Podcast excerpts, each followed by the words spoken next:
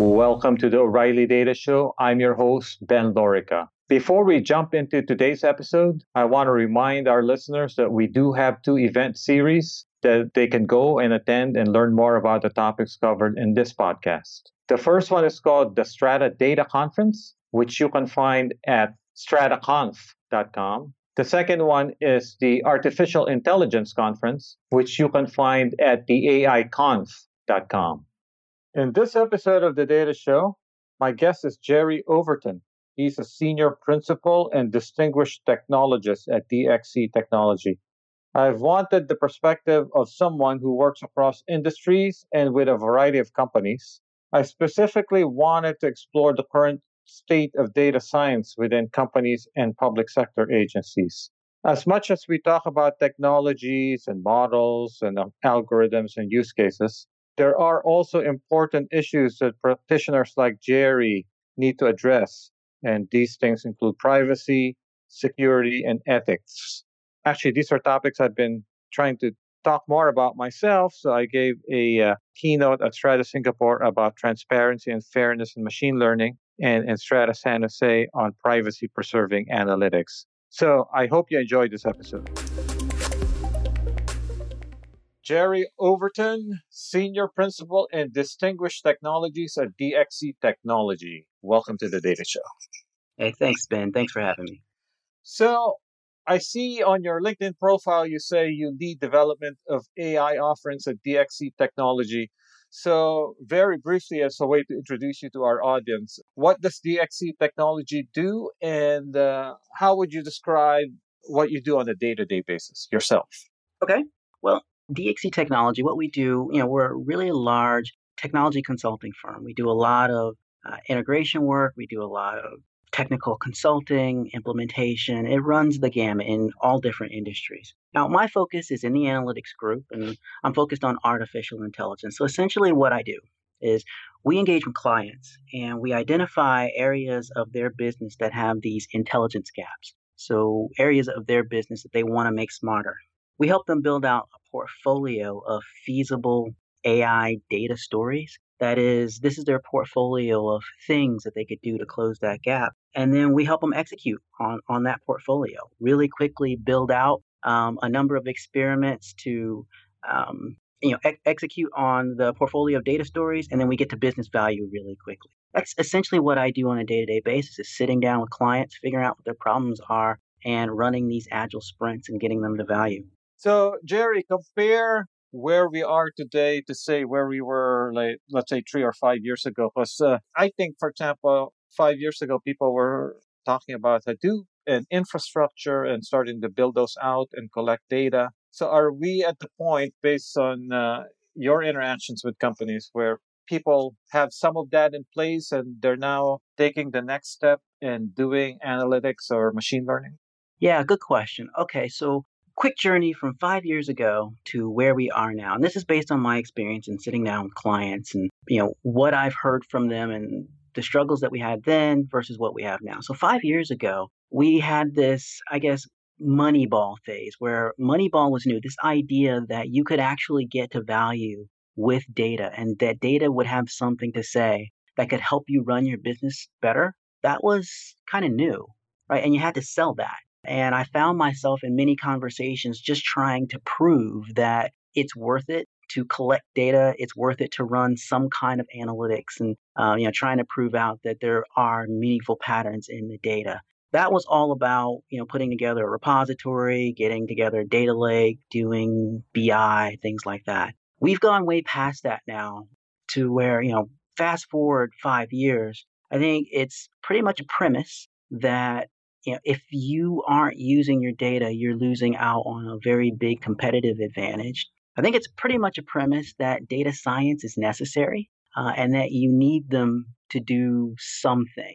Now, the big thing is companies are really unsure as to what their data scientists should be doing. So which areas of your business can you make smarter and how do you make it smarter? So companies are now struggling with, well, what can I actually do to give myself a competitive advantage. And then you add on top of this artificial intelligence. Companies hear a lot about artificial intelligence, and they've seen some pretty cool demos. So what you can do with like extending domain expertise or complex planning, inferring intent, things like that. And we're entering that same phase where there are a lot of companies that are kind of skeptical as to whether or not it can actually help them.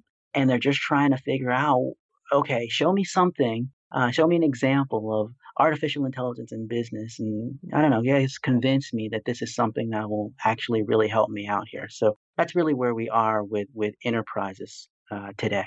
So a couple of questions. The first is, in your experience talking with a wide range of companies, do you think that job title data scientist is kind of a well-defined job title at this point, or it really does vary from industry to industry, region to region, company to company? Yeah, that's a really good question. So in my experience, the title of data scientist seems to be consistent in the enterprise, but it seems to be consistently off. So what I mean by that, is a lot of enterprises assume that a data scientist is synonymous with algorithm developer. So, the title of data scientist is meant to, be cast upon anyone who is capable of developing and running or keeping running any sort of machine learning algorithm. And the problem with that is, of course, you and I know that data science is much more encompassing than that. If you look at it as a real science, it's the application of the scientific method using data to verify a hypothesis. Now, when you look at it that way, there are much fewer companies who understand that broader definition of data scientist and who use their data scientists in that way. And you can definitely tell the difference between the companies who get that and the companies who don't, because the ones who understand that they've hired scientists, right, that they have people who are able to nudge them in the direction of, a true hypothesis, are the ones who end up getting the strategic value out of their data science teams. So once a company has data, right, so they have a few things that they try to do with data. The first is improve decision-making, usually through BI. And the second is through some form of automation, I guess, through machine learning and AI. So is this generally kind of the two buckets, you think, of what people are doing with data? Yeah, so what I've seen is four basic buckets. So the first is they use data to monitor and predict, monitor the business and predict problems. So the first level of usage of data is just collecting information about what's going on, grabbing what I call digital data exhaust. This is, information coming off your software-defined network. So basically to improve operational efficiency somehow. Well, not just that, right? So the first level is just to figure out if there's a problem, right? Just, building in capability smart enough to see what's going on and to see if there's something weird about to happen. And then the next step is improving your efficiency, right? So now that you know that there's going to be a problem, what can you do to make things a little bit better? What can you do to minimize that problem? And then the next step, the third bucket that is usually done in enterprises around collecting their data is augmenting decision-making. So, not only, are you looking at what's going wrong, not only are you, getting in front of it, predicting, but you're getting this information to decision makers and you're helping them make better decisions. And then that highest level is automation, where you turn it over to the machine and, the machine runs the process and then it'll let you know if there's some exception that it can't handle. And one of the things I point out to people, too, is that automation occurs on a spectrum, right? So just like, for example, the classic example of automation that we read about these days are self-driving cars. But the car industry defines autonomy at 5 different levels.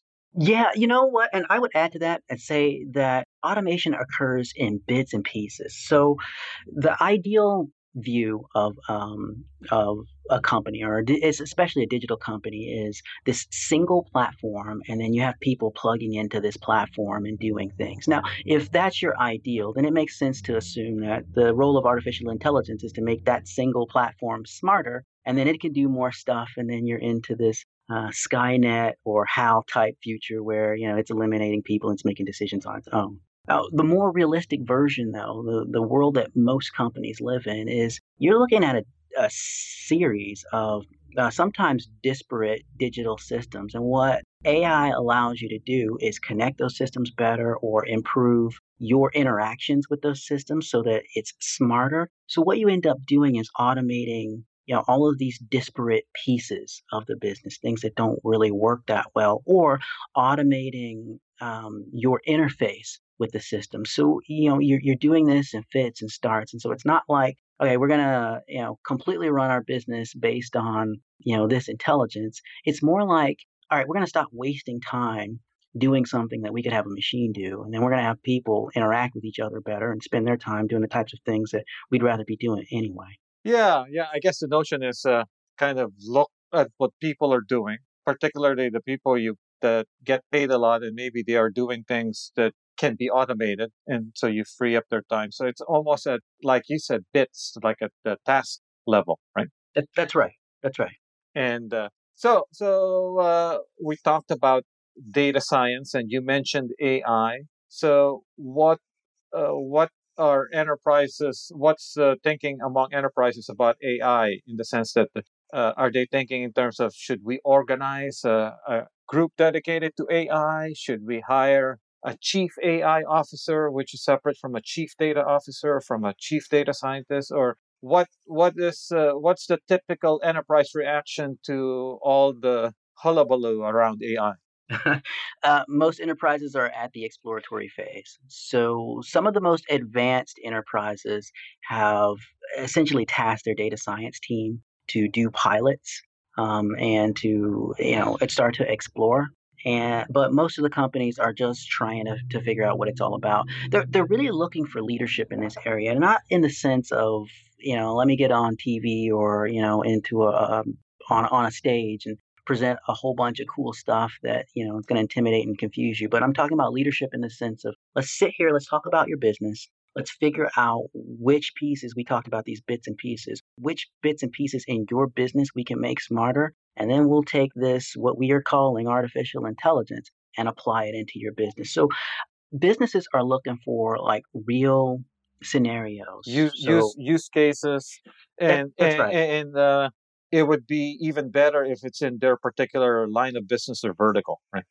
That exactly right. In fact, you know, I just recently talked to an electrical utilities company, and we talked about things like fraud detection, load planning optimization, real-time supply and demand matching, right? That's the kind of conversation that businesses are having right now around artificial intelligence. And most companies that I talk to are really just trying to get a portfolio down. They really just want to get a realistic Christmas list of things that they should go after. That's where most companies are with artificial intelligence. We've been talking a lot about technology, but one of the reasons I wanted to get you on this podcast is to get your thoughts on things that are related to data science and AI, but are maybe not directly technical. I mean, they're increasingly becoming technical in nature, but not directly technical. So first set of topics are around ethics, fairness, and bias. And as we talk, right, so this is a week where Facebook has been in the news along with Cambridge Analytica over basically kind of, I would say, bad practices around data sharing. So based on your conversations with companies, are these issues things that come up, and how are they grappling with these issues? Oh gosh. Okay. So the first question is, do they come up? Yeah, they're top of mind. So you know, like you said, we've seen some really dramatic examples. What happens? You know, the kind of carnage that you can find yourself in pretty quickly if you don't take these issues seriously. So the companies that I meet with, all of them actually, are very concerned. This is dealing with privacy and security and ethics when you're talking about data products, especially when you're talking about anything that has machine learning embedded into it.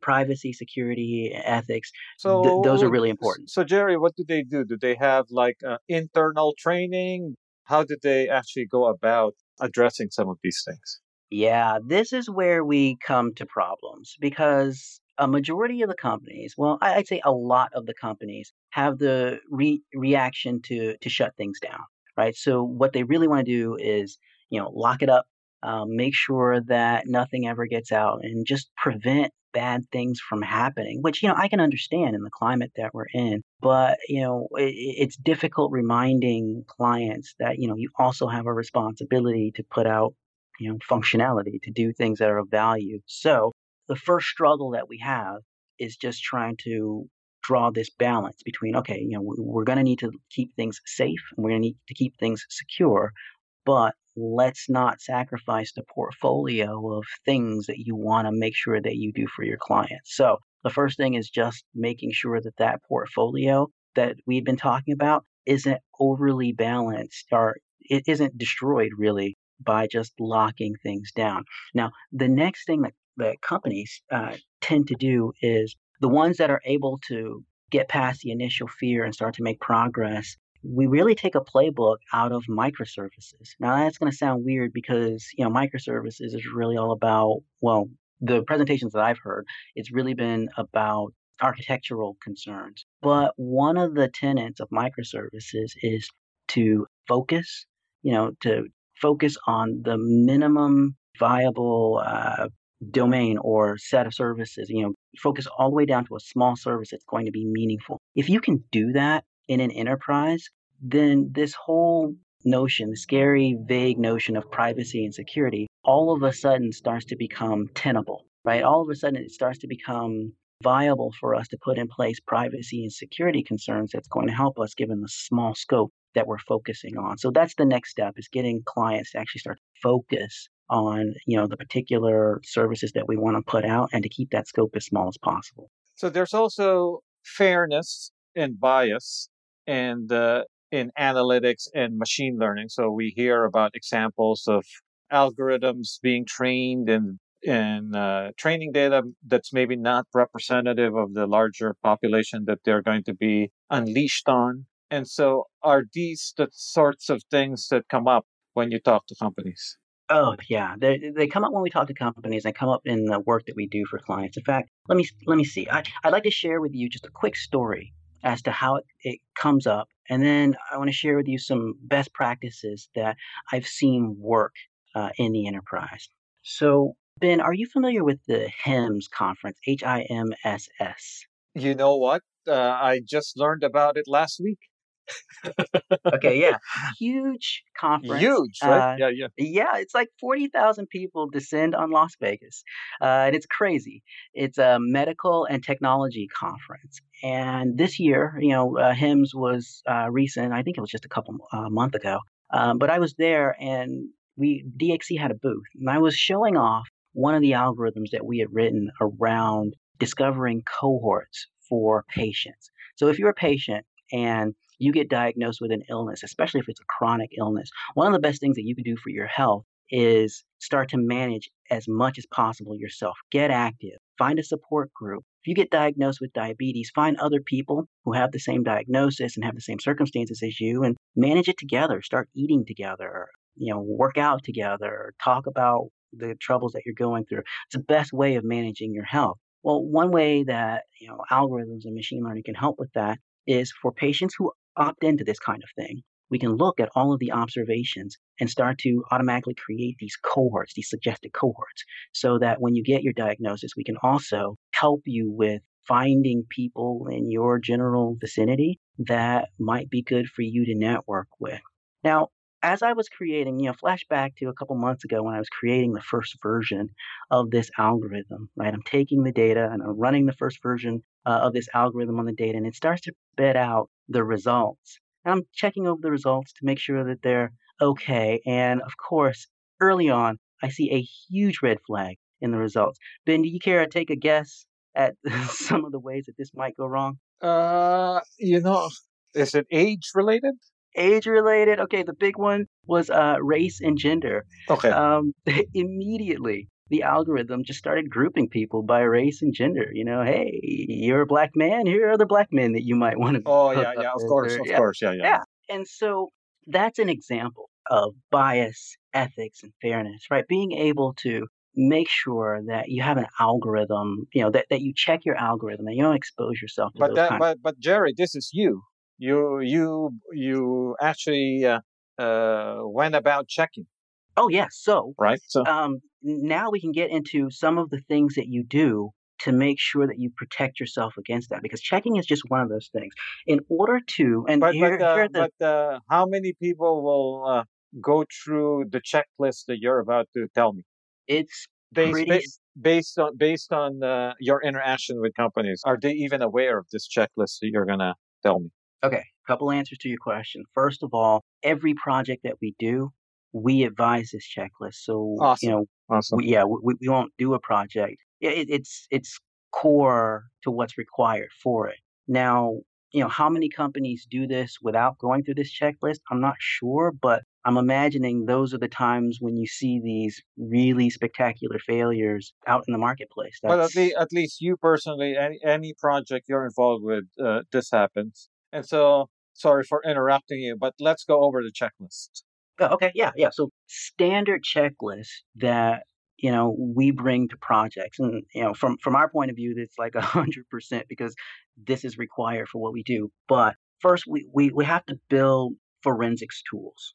And then the next practice is to use those forensics tools to profile the algorithm. And then after we have a profile, we anticipate its behavior, and then we get together a diverse group and we assess the enterprise risk. So let me take you through each one of these. The first is building a set of algorithm forensics tools. And we think of it, you know, like, you know, well, I think forensics is a good term for it, because it's all about analyzing an algorithm's behavior based on its output. So you have to have a good log of what you're putting in and what you're getting out, and you have to have tools that are able to analyze that stream of data to figure out, you know, what are the relevant aspects of how the algorithm makes decisions. And from there, you can start to build a profile. That is, you can start to look at, okay, here are the values that it weights. You know, maybe it's looking at race, maybe it's looking at age. And then here's how it makes predictions based on what it's taking in. And the idea here is that you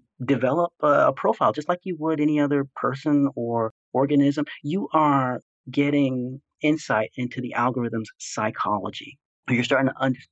Yeah. So you're understanding basically how the algorithm works at some finer level. And basically, but just to emphasize this to our listeners, but you're not actually sacrificing the underlying performance along the way. You're just making sure that the performance doesn't come at the cost of bias. That's right. And we make this difference between understanding the psychology and interfering with the biology. Right. So we're not doing the equivalent of taking a PET scan of the algorithm and messing with the insides. What we are doing is, you know, understanding what its performance profile is going to be like. Right. We're understanding its tendencies. You know, what. So a general profile. That's great. So before you actually unleash it on the world, you have some understanding. That's right. And this is not just an upfront activity. Right. So building this profile is something that you have to update, because you have to understand when you're looking at algorithms as organisms, there is an expectation that this thing is going to evolve, right? So this is not like, you know, traditional software where the features that you end up with a month from now are the same ones that you ship, right? You have to anticipate this thing is going to learn new features. So this idea of profiling an algorithm, this has to be continuous. It's not just something that you do before you unleash it. You're doing this as it is learning as well. So you're constantly updating your understanding of, again, the psychology of this algorithm. Yeah, because the way a model behaves on training data is very different than what it would the way it might behave in the wild. That's right, and the way it behaves next week in the wild should be or will likely be different than how it's behaving right now in the wild, which gets us to the third thing in the four steps. The third step is using that profile to constantly anticipate the behavior of the algorithm. So this is a statistical exercise where you are, you know, if you're creating an algorithm that generates loans, you should be able to create a profile that, approves people for loans. You should be able to create a profile that says, here are the demographics, given the way that the algorithm behaves now, here are the demographics of the people who are likely to be approved and denied for loans in the next week, in the next month, in the next year. Or with the example that I just gave you, here are the major factors, or here are the demographics of the cohorts that are likely to be created by this algorithm in the next week, in the next month, in the next year, right? So anticipating the algorithm's behavior. So Jerry, this also, so let's stick with kind of a single model, let's say for credit risk profiling or something like that. And then you're developing it, you're doing this profile, you're doing the forensics, you're monitoring it, and so on and so forth. But does this also imply then that you try to stay away from algorithms that are less explainable? So here I'm thinking about things like deep learning. Yeah, that's a good question. And that gets us back to this idea of understanding the psychology versus the biology. So, I try to take this organism metaphor. That's how we understand what we're doing. We screen people. We have a lot of experience, people in general, dealing with intelligent beings, that is, each other, right? And some of the basic common sense that we've developed is applicable, in AI and machine learning. One of the things that you do is, you try to understand the basic psychology of a person, how they're going to behave, how they're going to react. But like I said before, you don't necessarily need, no one has ever asked for a PET scan of my brain, right? Although I've been profiled for a lot of different positions, asked about my tendencies and such. So the idea here is that we don't necessarily have to shy away from or even mess with the insides of the algorithm itself. What we really want to do is get an understanding of its manifest behavior and get a deep enough understanding that we can actually get ahead of it, predict it, and on a reliable basis. Got it. So you treat the algorithm as a black box, but it's a black box where you kind of know how it will behave. Given this sort of input, we anticipate this sort of behavior. That's right. You have an understanding of it and how we expect it to behave. So actually, this is interesting because I gave a keynote at Strata Singapore, which I wrote up, which is basically arguing for machine learning tools to augment machine learning engineers. Right. Precisely because of sort of things you've described. Because what you've described is basically a framework for monitoring and ensuring that a single model behaves well. But imagine a world where we have millions of these things going on, right? So we need tools for people who are doing the monitoring to be able to keep up with this flood of models in production. Yeah. And so you had I saw that talk. It's a really interesting talk about, amongst other things, using machine learning to help you with machine leaRning. And, a bit of a tautology, but.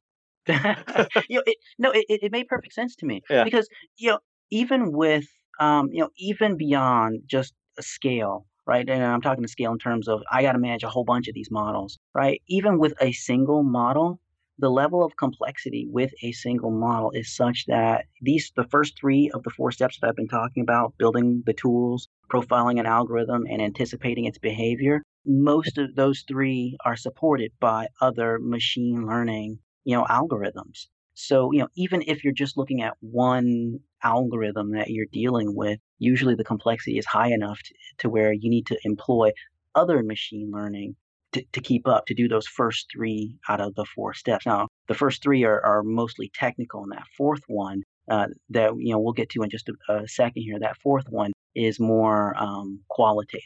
And so as you talk with clients, because you are basically taking your framework for monitoring models out into the world, is there a level of education you still need to do, or they're already aware about these things? No, it requires education, and we get that education through participating. So you learn as you go. So the idea is, we're all on board that, handling ethics, fairness, and bias is really important. Now, we're going to take you through how that's actually done, because enterprises aren't usually, real savvy about the the specific tactics for how that gets done. So participation is really important. In fact, that gets us to the last step, which is assessing the enterprise risk, which is the one that requires the most participation on the part of the client. This is where you get everybody involved and you sit down. This is a diverse group of people and you look at the anticipated behavior of the algorithm. This is done on an ongoing basis. And you get the people involved to assess what the risk is. So in the case of the HIMSS, the stuff that we showed at HIMSS, we have a healthcare CTO, we have a chief medical officer, board certified doctor, we have representatives from the clients. We all sit down and we start talking about, okay, here's the behavior of the algorithm that we're seeing and here's what we anticipate it's going to be doing. Let's talk about what risks that exposes us to. So, you asked about what is the education process like? It's participating, right? It's understanding how to handle this by actually going through and doing it and managing these models. So then as you interact with companies, right? So you interact with their internal data people, internal data science teams. Are you under the impression that issues around ethics, fairness, and bias is something that those internal teams teach each other about? Do they have training programs now inside companies around these issues? First, we interact with both the data science team, but this requires participation from the lines of business owners as well. So, it's not just a technical task, right? It's not just something where, you turn to the data scientists and say, hey, make sure that this is ethical and fair and unbiased, right? This is something that the entire company needs to take ownership of. Now, companies usually do a really good job of training in the sense of raising this as an issue, right? So getting people to understand that you have to handle ethics and fairness and bias, there's usually pretty mature programs in place for doing that. But where companies have problems is in the specific tactics for doing that, for making sure that what you put out is aligned with the ethics of the group or the company that you work in. And that's a lot of what DXC steps in and helps the clients with. And honestly, that's kind of what my sense is too, Jerry, is the fact that there's a lot of stories. So people have read a lot of the stories and there have been a lot of talks, and a lot of the talks are basically collections of these stories of bad behavior and unfair algorithms and things like that. But I think we're still in the early phases of what you're referring to as tactics and prescriptive actions and frameworks for people. That's right. That's right. That's what I'm seeing as well. As we close here, I did want to ask you about one topic. Of course, we're in the U.S., but privacy, particularly in other parts of the world, is an important issue. So are you also hearing about this new regulation from the EU called GDPR? Oh, yeah. Big deal. In fact, it's causing us to, create whole new departments and offerings and really focus on GDPR inside DXC. So, yeah, absolutely. That's a very big deal. And so what's the level of readiness and preparation? Because we're talking about something that's going to come online in May. Right? May 25th. Yeah. Now that I'm actually not sure. So I myself am not a GDPR expert. As a data scientist, the preserving privacy and protecting the privacy is really important. So I have my experts on speed dial, but really sitting down with clients and consulting with them specifically on GDPR issues isn't something that I do on a day-to-day basis. So I'm not exactly sure where companies are on the maturity scale, but I do know that it's a big deal, something that we're ramping up to prepare for, and that it's going to require a lot of work by companies to make sure that they're compliant. So I wanted to close on culture. You're now a distinguished technologist at your company. So you're probably interacting with newer data scientists, basically new to the industry and not as experienced as you. So do you do much mentoring? Yeah, and before, as you answer that, I wanna force you to give me 2 or 3 pieces of advice that you would give to a beginning data scientist. Okay. All right. So the question is, do I do mentoring? And I'm going to give you 3 pieces of advice for a new data scientist. And I'll tell you how I chose the 3 in just a second. So yes, Fortunately, because this is the type of thing that I really like doing, I get plenty of opportunities to do mentor. Everything from running our co-op program, our data science co-op program, to managing a team, to being able to teach classes. I get plenty of opportunities to mentor people at various stages of their career around data science. So my advice to beginning data scientists is actually advice to everyone all the way up to mid-career data scientists, which is all about focus on what's important for the actual implementation of enterprise scale data science. So I think most of us have seen this Venn diagram out there around what constitutes data science skills. It's a combination of computer science, domain expertise, mathematics, and statistics. That's a good starting point, but my advice is to take a more realistic view of the types of skills that you actually need. So from my experience, well, first of all, let me give a disclaimer and say, the more information that you want to get, the more skills you want to get, the better. But when you're talking about focusing on what's going to help you on a practical scale, right, you go from computer science to a very small subset of professional data science programming. It's really just about professional hacking. So my first advice to data scientists is to learn and master the art of professional hacking. And by that, I mean being able to responsibly copy and paste code, being able to refactor code, being able to get it to where you want it to be in these small, meaningful steps. Second piece of advice is having domain expertise is good, but oftentimes the problems that you're working on will require expertise outside of what you can reasonably have. The thing that's going to be the most valuable to you isn't your ability to, know the domain, but it's to be able to collaborate with people who do know the domain. So my second piece of advice is to invest time and energy into learning how to do agile experiments, how to sit down with an expert in the field and explain what you do in relatable enough terms that they can get it, and to be able to listen well enough to understand very quickly the problems that they're dealing with and what you're going to have to do in order to solve their problem. So that agile experimentation is a very big deal. The third piece of advice is, the foundational mathematics and statistics is helpful. It's necessary for understanding the basics of the algorithms and how they work. But the thing that you really use in practice is the ability to evaluate hypotheses. I'm not talking about in the sense of, in the formal sense of like, calculating p-values, but I'm talking about if I make a statement about the world, something like, I don't know, I believe that the weather in a country is, directly correlated with its GDP, right? You should be able to design an experiment to evaluate that hypothesis, collect the right data that you need, run the right algorithms and look at the results and tell me whether or not that supports or refutes the hypothesis and tell me, what's wrong, what might be wrong with the experiment. So that's the third piece of advice is really spend a lot of time just being able to do the science in data science, evaluating hypotheses. By the way, I took everything that I know about what it takes to succeed as a professional data scientist and I put it into this ebook that I got to publish with O'Reilly Media called Going Pro in Data Science. It's free, and so I definitely recommend that you download it and take a look. It's a quick read. Yes, I highly recommend that too. And Jerry, this has been great. I know you're a busy guy, so thank you for joining us. Hey, thanks, Ben. Thanks for having me on. This has been great. You can follow Jerry Overton on Twitter at Jerry A. Overton. Thank you for joining us.